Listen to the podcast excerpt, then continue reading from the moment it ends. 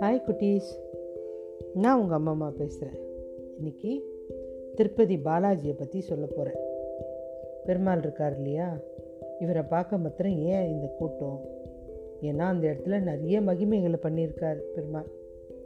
அதனால தான் அங்கே அவ்வளோ கூட்டம். அந்த மகிமையெல்லாம் என்ன? அப்படின்றத பார்க்கலாம். கங்கை நதிக்கரையில் காஷியப்ப முனிவருடைய தலைமையில் யாகம் நடந்துட்டுருக்கு.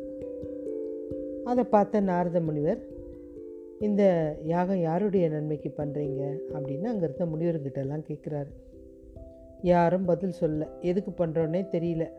ஒரு யாகம் பண்ணுறோன்னா எல்லாரும் வந்து கலந்துப்பாங்க. பிருகு முனிவர்னு ஒருத்தர் இருக்கார். அவர் மாத்திரம் எந்திரிக்கிறார். சுவாமி நாங்கள் வந்து மக்கள் நன்மைக்கு தான் பண்ணுறோம் சரி இதோட பலனை யாருக்கு கொடுக்க போகிறீங்க இன்னும் நாங்கள் முடிவெடுக்கலை. முடிவெடுக்காமல் எப்படி நீங்கள் யாகம் பண்ணுறீங்க அப்படின்னு கேட்குறாரு உடனே அவர் சொல்கிறாரு இல்லை கூடிய சீக்கிரத்தில் தீர்வு கண்டுடுவோம். இப்போ கூட அந்த வேலையாக தான் நான் போக போகிறேன் அப்படின்றார். இவருக்கு வந்து காலில் ஒரு கண் இருக்குது அதனால் ஞானம் ஜாஸ்தி. அதுவும் இல்லாமல் திமுரும் ஜாஸ்தி. கோபம் வந்துடும் அடிக்கடி. இந்த பிரிகு முனிவர் நேராக சத்தியலோகம் போகிறார் போயிட்டு அங்கே பிரம்மாவை பார்க்குறாரு பிரம்மா நாலு தலையோட சரஸ்வதி தேவி வேதங்களை பற்றி பேசிகிட்ருக்காங்க பேசிகிட்ருக்கும் பேசிகிட்டு இருக்கும்போது இவர் போய் நிற்கிறாரு ரொம்ப நேரம் ஆகுது பிரம்மா திரும்பியே பார்க்கல பிரம்மா ஒரு முனிவர் இங்கே வந்து நிற்கிறேன் என்னை பார்க்காம என்ன பேச்சு? இல்லை நீங்கள் வந்ததை நான் பார்க்கல பார்க்கலையா கவனிக்கலையா? கவனிக்கவும் இல்லை பார்க்கல அப்படியா? அவ்வளோ அகங்காரமா உனக்கு? உன்னை யாரும் கவனிக்க மாட்டாங்க பூலோகத்தில் அப்படின்னு சொல்லிட்டு உடனே கைலாசத்துக்கு போயிட்டார். கைலாசத்துக்கு போனால் அங்கே சிவபெருமான் பார்வதிக்கிட்டே ஏதோ பேசிகிட்ருக்காரு இவர் நேராக போய் நிற்கிறாரு சிவனுக்கு கோபம் வந்துருச்சு. யாரை கேட்டு உள்ளே நுழைஞ்சிங்க? அப்படின்னு கேட்குறாரு இவருக்கு அப்படியே அந்த கோபம் வந்துட்டு என்ன பேசுறது சிவன்கிட்ட? திடீர்னு நெற்றி கண்ணை திறந்து எரிச்சிட்டாருன்னா என்ன பண்ணுறது இவர்கிட்ட பேசாமையே இருக்கலான்ட்டு ஒன்றுமே பதில் சொல்ல. உடனே நேராக கிளம்பி மகாவிஷ்ணுவை பார்க்கறதுக்கு வைகுண்டத்துக்கு போயிட்டார். அங்கே ஆதிசேஷன் குடை விரிக்க மகாலட்சுமி காலமுக்க அப்படியே சைனத்தில் படுத்துட்டுருக்கார் பெருமாள். முனிவர் நேராக போகிறாரு ரொம்ப ஆத்திரமாயிடுச்சு. நேராக போயிட்டு பெருமாளுடைய நெஞ்சு மேலே எட்டி உதைக்கிறாரு. ஏன்னா அங்கே தான் மகாலட்சுமி குடியிருக்கிற இடம். அந்த இடத்துல எட்டி உதைச்ச உடனே பெருமாள் கப்புனி எந்திரிச்சிடுறாரு. எந்திரிச்சு நேராக போயிட்டு அந்த முனிவருடைய காலை அழுத்தி பிடிச்சி பிடுங்குறாரு. ஏன்னா அந்த காலில் கண் இருக்குதுல்ல அதனால தானே இவனுக்கு இவ்வளோ அகங்காரம் திமுரு அப்படின்ட்டு அந்த கண்ணை பறிச்சிடுறாரு. இது மகாலட்சுமிக்கு தெரியாது. அவங்க இதெல்லாம் பார்த்துட்டு சைலண்ட்டாக இருக்காங்க. உடனே முனிவர் வந்து மன்னிப்பு கேட்டு போயிட்டார். இந்த அம்மா கோவம்? எவனோ ஒருத்தன் வந்து உங்களை கும்பிடுறான் சரி நான் இருக்கிற இருப்பிடத்தை எதுக்கு காலால் எட்டி உதைக்கிறோம்? அவன் எட்டி உதைச்ச காலை நீங்கள் போய் உடனே அமுக்கி விடுறீங்க அப்படின்னு மகாவிஷ்ணு மேலே கோவம். உடனே சரின்னு சொல்லிட்டு நான் இங்கே இருக்க மாட்டேன். நான் பூலோகத்துக்கு போகிறேன் அடிக்கடி இந்த சாமிங்க கோச்சிட்டு எங்கேயாவது போய் தவத்துக்கு போயிடுவாங்க. மகாராஷ்டிராவில் இருக்க கோலாப்பூருன்ற ஒரு இடத்துக்கு அந்த அம்மா போயிட்டாங்க. இவர் அதுக்கப்புறம் அவங்கள தேடுறதுக்காக பூலோகத்துக்கு வராரு மகாவிஷ்ணு. வேங்கடமலையில் புஷ்கரணி தெற்கு கரை ஓரமாக ஒரு புளிய மரம் இருக்குது அங்கே ஒரு எறும்பு புத்து இருக்குது அது மேலே உட்காந்து தவம் பண்ண ஆரம்பிச்சிட்டார். எறும்பெல்லாம் கடிக்காது. ஏன்னா தவத்தில் உட்காந்தா சுற்றி என்ன நடந்தாலும் அவங்களுக்கு தெரியாது. இப்படியே உட்காந்து தவம் பண்ண ஆரம்பிச்சிட்டாரு. பிரம்மாவுக்கும் ஈசனுக்கும் விஷயம் தெரியுது. ஐயோ நம்ம மகாவிஷ்ணு எங்கே போய் கஷ்டப்படுறாரோ தெரியலையே அப்படின்ட்டு அவங்க ரெண்டு பேரும் பசுவும் கன்றுமா ஆகிட்டு பூமிக்கு வராங்க. வந்துட்டு சூரிய பகவானை கூப்பிட்டு பா மகாலட்சுமியை போய் பார்த்து சொல்லு. எங்களை வந்து சோழ மன்னனுக்கு விற்க சொல்லு. சோழ மன்னனுடைய இடத்த சேர்ந்தது தான் அந்த வேங்கட மலை அதனால் வந்து அந்த பக்கத்தில் இருக்க காடு தான் வேங்கட மலை அந்த இடத்துல எப்படியோ அவங்க அரண்மனையோட மாடுங்கள்லாம் மேய்க்கிறதுக்கு அனுப்புவாங்க. அதில் எங்களையும் அமிச்சாங்கன்னா நாங்கள் வந்து பார்த்துப்போம். நீ மகாலட்சுமி கிட்டே கொஞ்சம் சொல்லுன்னு அந்த அம்மா வந்து ஒரு மாடு விற்கிறவங்க மாதிரி வராங்க. பால்காரி மாதிரி வந்து இந்த பசுக்களை நான் விற்க போகிறேன் அப்படின்னு சொல்லி சொல்கிறாங்க அரண்மனையில் அந்த ரெண்டு பசு வாங்கிக்கிறாங்க.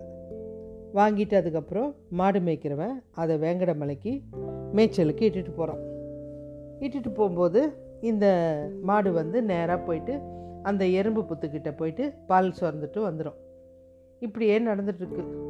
அரண்மனையில் ஒரு நாள் எல்லாரும் சேர்ந்து சொல்கிறாங்க இந்த மாடு மாத்திரம் பாலே கறந்ததில்லை அப்படின்னு. மன்னரோட இந்த விஷயம் போகுது மன்னரோட காதுக்கு. போனவொடனே மன்னர் சொல்கிறாரு அந்த மாட்டுக்காரனை கூப்பிட்டு மாடு மேய்க்கிறான்ல அவனை கூப்பிட்டு மாடு எங்கே போகுது? என்ன பண்ணுதுன்ற விஷயம் மாத்திரம் நீ பார்த்துட்டு வந்து சொல்லு அப்படின்னாரு. இவனுக்கு கோவம். ராஜா கூப்பிட்டு நம்மளை திட்டாரு ஒன்றுமே சும்மா ஏன் எதுக்குன்னு கேட்டால் கூட திட்டாரு தான் நினச்சிப்பாங்க. திட்டாரு அப்படின்ட்டு அந்த மாடை ரொம்ப பார்த்துட்டே இருக்கான் அந்த பசுவை. அது நேராக இங்கேருந்து போனவுடனே நேராக போயிட்டு அந்த எறும்பு புத்துக்கிட்ட தன்னால் பால் சுரந்துட்டுருக்கு. இவனுக்கு கோவம். பக்கத்தில் இருந்த கோடாரி எடுத்து அந்த பசு மேலே அடிக்கிறான். டக்குன்னு மகாவிஷ்ணு எந்திரிச்சு நிற்கிறாரு அவனுக்கு அதிர்ச்சி ஆகிடுது ஏன்னா அந்த கோடாரி இருக்கு இல்லையா? நேராக மகாவிஷ்ணுவோட நெத்தியில் பட்டு ரத்தமாக கொட்டுது. அந்த ரத்தம் செதறி மாடு மேலெல்லாம் பட்டுடுச்சு. திடீர்னு இந்த ஒரு செயலை பார்த்தவொடனே அவன் அப்படியே நெஞ்சு வலி வந்து இறந்துட்டான். அங்கேயே அந்த மாடு மேய்க்கிறவன். இந்த பசுமாடு ஓடுது. ஓடி போய் அரண்மனை வாசலில் நிற்குது எல்லாரும் போய் அரசர்கிட்ட சொல்கிறாங்க ஒரு பசுமாடு வந்துருச்சு ரத்தக்கரையோடு அப்படின்னு. அவருக்கு என்னடா இது அப்படின்னு வந்து பார்க்குறாரு பசுமாடு எங்கே போதோ அங்கே வராங்க. எல்லாம் வந்து பார்த்தா அந்த இடத்துல நம்ம மகாவிஷ்ணு ரத்தக்கரையோடு இருக்கார் கோவத்தில் இருக்கார். உன் வேலை தானே இது? அப்படின்றாரு. பிரபு என் வேலை இல்லை. நான் வந்து எங்கே போகுது ஏது போகுதுன்னு பார்க்க சொன்னேன். கடவுளுக்கு தான் போதுன்னா நாங்கள் இதில் தலையிட்டிருக்க மாட்டோம் அப்படின்னு சொல்லி மன்னிப்பு கேட்குறாரு சரி இதுவும் ஒரு காரணத்துக்கு தான் இருக்கும். நீ அடுத்த ஜென்மத்தில் ஆகாசராசனாக பிறப்ப. அப்படின்னு சொல்லிட்டு அவனுக்கு ஆசீர்வாதம் கொடுத்துட்டாரு. உனக்கு ஒரு குழந்தை கிடைக்கும். அந்த குழந்தை வளர்ந்த அப்புறம் அவள் என்னை வந்து சரணடைவா அப்படின்னு சொல்லிட்டார். அதுக்கப்புறம் இவர் அந்த ரத்தக்கரையோடு போயிட்டு அங்கே ஒரு குடில் இருக்குது அதில் வகுலமாதேவி இருக்காங்க. அவங்க வந்து அவங்கக்கிட்ட போயிட்டு என்னுடைய தலையில் அடிபட்டிருக்கு அப்படின்றாரு. யாரப்பா ஏது? அப்படிலாம் கேட்குறாங்க தாயே நீ போன ஜென்மத்தில் என்னை வந்து உனக்கு மகனாக இருக்க சொல்லி கேட்டுக்கிட்ட. அதனால தான் நான் வந்திருக்கேன் அப்படின்னு இவருடைய கதையெல்லாம் சொல்கிறாரு அந்த அம்மா கேட்டு அந்த வகுலாதேவி வந்து அப்படியே அவர் அப்படி பார்த்துக்கிறாங்க தங்கத்தட்டில் ஏந்திக்கிறாங்க பிள்ளைய. இப்படியே இருக்கா? இதுக்கப்புறம் அவருக்கு தங்கறதுக்கு இடம் வேணுமே. அதனால் அவர் என்ன பண்ணுறாரு அங்கே வராகசாமி இருக்கார். அவர்கிட்ட போயிட்டு அவரது தான் அந்த வேங்கட மலை. அவர்கிட்ட போயிட்டு இந்த இடத்த எனக்கு வேணும் இருக்கிறதுக்கு அப்படின்னு அவரும் கொடுக்குறாரு. அதனால தான் நம்ம அந்த திருப்பதி கோயிலுக்கு போனாலும் புஷ்கரணியில் குளிச்சுட்டு வரகசாமிக்கு நைவேத்தியம் பண்ணிவிட்டு அவரை கும்பிட்டுட்டு அதுக்கப்புறம் தான் பெருமாளை பார்க்க போவோம். இது ஐதீகம். ஏன்னா அவர் சந்தோஷமாக நம்மளுடைய பெருமாள் தங்கிறதுக்கு இடம் கொடுத்தாரு இல்லையா? அதுக்காக. இதுக்கப்புறம் இந்த ஆகாசராஜன் பிறந்து வளர்ந்து அவன் கல்யாணம் பண்ணி அவனுக்கு குழந்தை இல்லாமல் நிலத்தை தூண்டும் போது ஒரு அழகான குழந்தை கிடைக்குது தாமரைப்பூவில் தாமரைக்கு சுத்தமான தமிழில் பேர் பத்மம் அப்படின்ட்டு.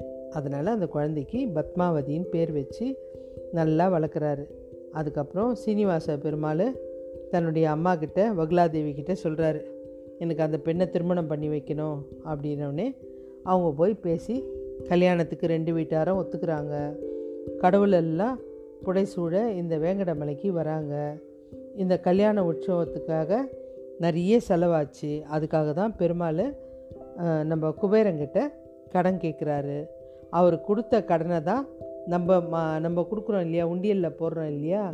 இது வந்து குபேரனுக்கு தான் போகுது அப்படின்ற மாதிரி ஒரு வரலாறு இருக்குது இப்படி தான் பெருமாளோட வரலாறு இருக்குது இதுக்கப்புறம் இந்த பிரம்மோற்சவம்லாம் நடக்கும் திருமலையில். கல்யாண உற்சவம்லாம் நடக்கும்போது ஒம்பது நாளும் மஞ்சள் குங்குமம் சேலெல்லாம் மேல் திருப்பதிலேருந்து கீழ் திருப்பதி பத்மாவதிக்கு போவோம். பத்மாவதியும் ஒரு கதை இருக்குது அவங்க வந்து ஏதோ ஒரு பொருள் எடுத்துகிட்டு வரல அப்படின்ட்டு கோச்சிட்டு அவங்க போனவங்க கீழ்த்திருப்பதிலேயே இருந்துட்டாங்க. அதே மாதிரி வந்து மகாலட்சுமியும் வந்துட்டாங்க. வந்துட்டு க- இந்த கல்யாணத்தை பார்த்தவொடனே அவங்களுக்கு கோவம். உடனே பெருமாள் வந்து உன்னை நான் என்னுடைய இதயத்திலையும் வச்சுக்கிறேன் அப்படின்னு மகாலட்சுமியை இதயத்தில் வச்சுக்கிறாரு. அதுக்கப்புறம் இதெல்லாம் நடந்தது தான் இந்த மாதிரி மகிமையெல்லாம் நடந்தது தான் திருப்பதியோட வரலாறு. ஓகே குட்டீஸ் பாய்.